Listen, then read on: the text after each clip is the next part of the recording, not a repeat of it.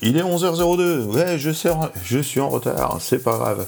Alors, HubSpot, je sais pas si vous connaissez HubSpot, hein, c'est une plateforme euh, multi-logiciel, un CRM, marketing, sales, machin, intégration. Enfin, c'est euh, assez énorme. Hein, euh, c'est pour combiner les performances d'entreprise, etc.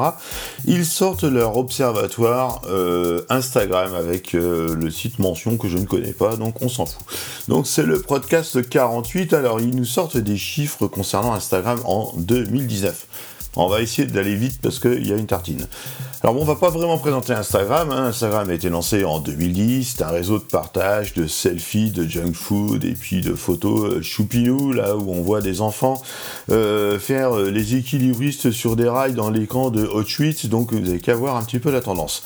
Donc Instagram a atteint le milliard d'utilisateurs l'an dernier avec une croissance assez vertigineuse, plus forte que sa maison mère Facebook. Instagram est simple, c'est pratique et aujourd'hui aucune marque ne peut s'en passer pour communiquer. D'ailleurs, il y a quand même un petit peu beaucoup trop de pubs, de trucs sponsorisés. En gros, chez moi en ce moment, j'ai un poste sponsorisé tous les trois postes de potes. Ça commence à saouler un peu.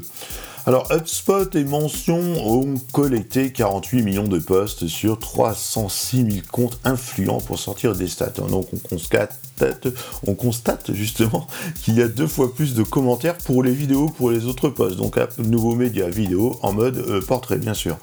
Il y a au moins un hashtag par post. La moitié des utilisateurs ont moins de 1000 abonnés. Pour les entreprises, le plus important, c'est l'engagement avec leurs consommateurs ou les abonnés. L'engagement comprend les likes, les commentaires et aussi les commentaires directs, donc les messages directs et les partages. 50% des utilisateurs reçoivent moins de, 1000, de moins de 100 likes par post. L'utilisation des hashtags, le signe dièse, est conseillé pour se démarquer, d'autant plus pour une niche commerciale ou pour montrer son appartenance, entre guillemets, à une marque ou une communauté. Utilisateur de tel produit, de telle marque. Par exemple, moi j'utilise souvent le hashtag euh, Google Gadget User, euh, Gadget donc j'utilise le logiciel Core Gadget. C'est aussi utile pour retrouver tous ces podcasts selon un mot-clé unique. Par exemple, j'utilise pour taguer des photos de mon chien. Il y a plus d'un chien qui s'appelle Looping, mais si vous tapez Padawaf, bah, c'est généralement mon chien qui ressort.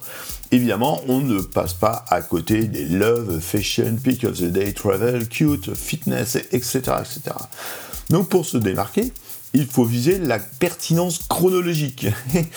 pourquoi j'utiliserai pas le hashtag World Cup, FIFA ou football pour placer mon site internet d'IPFix, donc IPFix, ma structure d'hébergement, ipfix.info, et c'est un peu du cyber squatting, mais bon, pourquoi pas, après tout. Euh, on passera sur les mentions, hein, entre guillemets, ça m'étonnerait que Kim Kardashian s'extasie sur une photo de mon chien.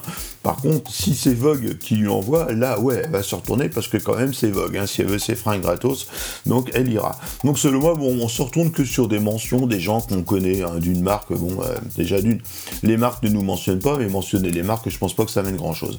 Par contre, on verra, vous verrez dans l'étude que mentionner des utilisateurs qu'on connaît, etc., ça met de l'interaction en plus. D'un point de vue des abonnés, les petits comptes sont majoritaires. 47% hein. ont moins de 1000 abonnés. Et même 80% ont moins de 10 000 abonnés. Fait nouveau, il est tout à fait possible à l'heure actuelle de démarrer une activité de micro-influenceur sur Instagram pour une marque avec un taux d'engagement très important, à condition d'être ingénieux, euh, un peu loufoque et aussi créatif. 71% euh, des utilisateurs sont des entreprises, et je pense que c'est ce qui peut tuer le réseau, parce que la pub, ça va quand même 5 minutes. Mais quand on lit aussi qu'il y a 80% des personnes abonnées au poste d'une marque, bien évidemment, les marques auraient tort de se priver. 95 millions de photos et de vidéos partagées par jour sur Instagram, c'est un truc énorme. Donc voilà, Instagram, le réseau qui était sympa, qui est toujours in, mais dont on peut très très très très vite se lasser.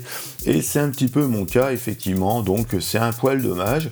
Euh, mais voilà, ça reste Instagram, c'était cool, il y a les filtres, c'est sympa, etc. Donc bon, voilà. Vive la junk food, vive les photos euh, love, kikoulol, euh, et puis tout ça. Et puis ben, on se retrouve demain, certainement. Voilà, c'était le podcast, je sais plus combien, 48, 49, je sais plus. Et il est 11h07, par contre, on est toujours le 9 avril. Tchou bisous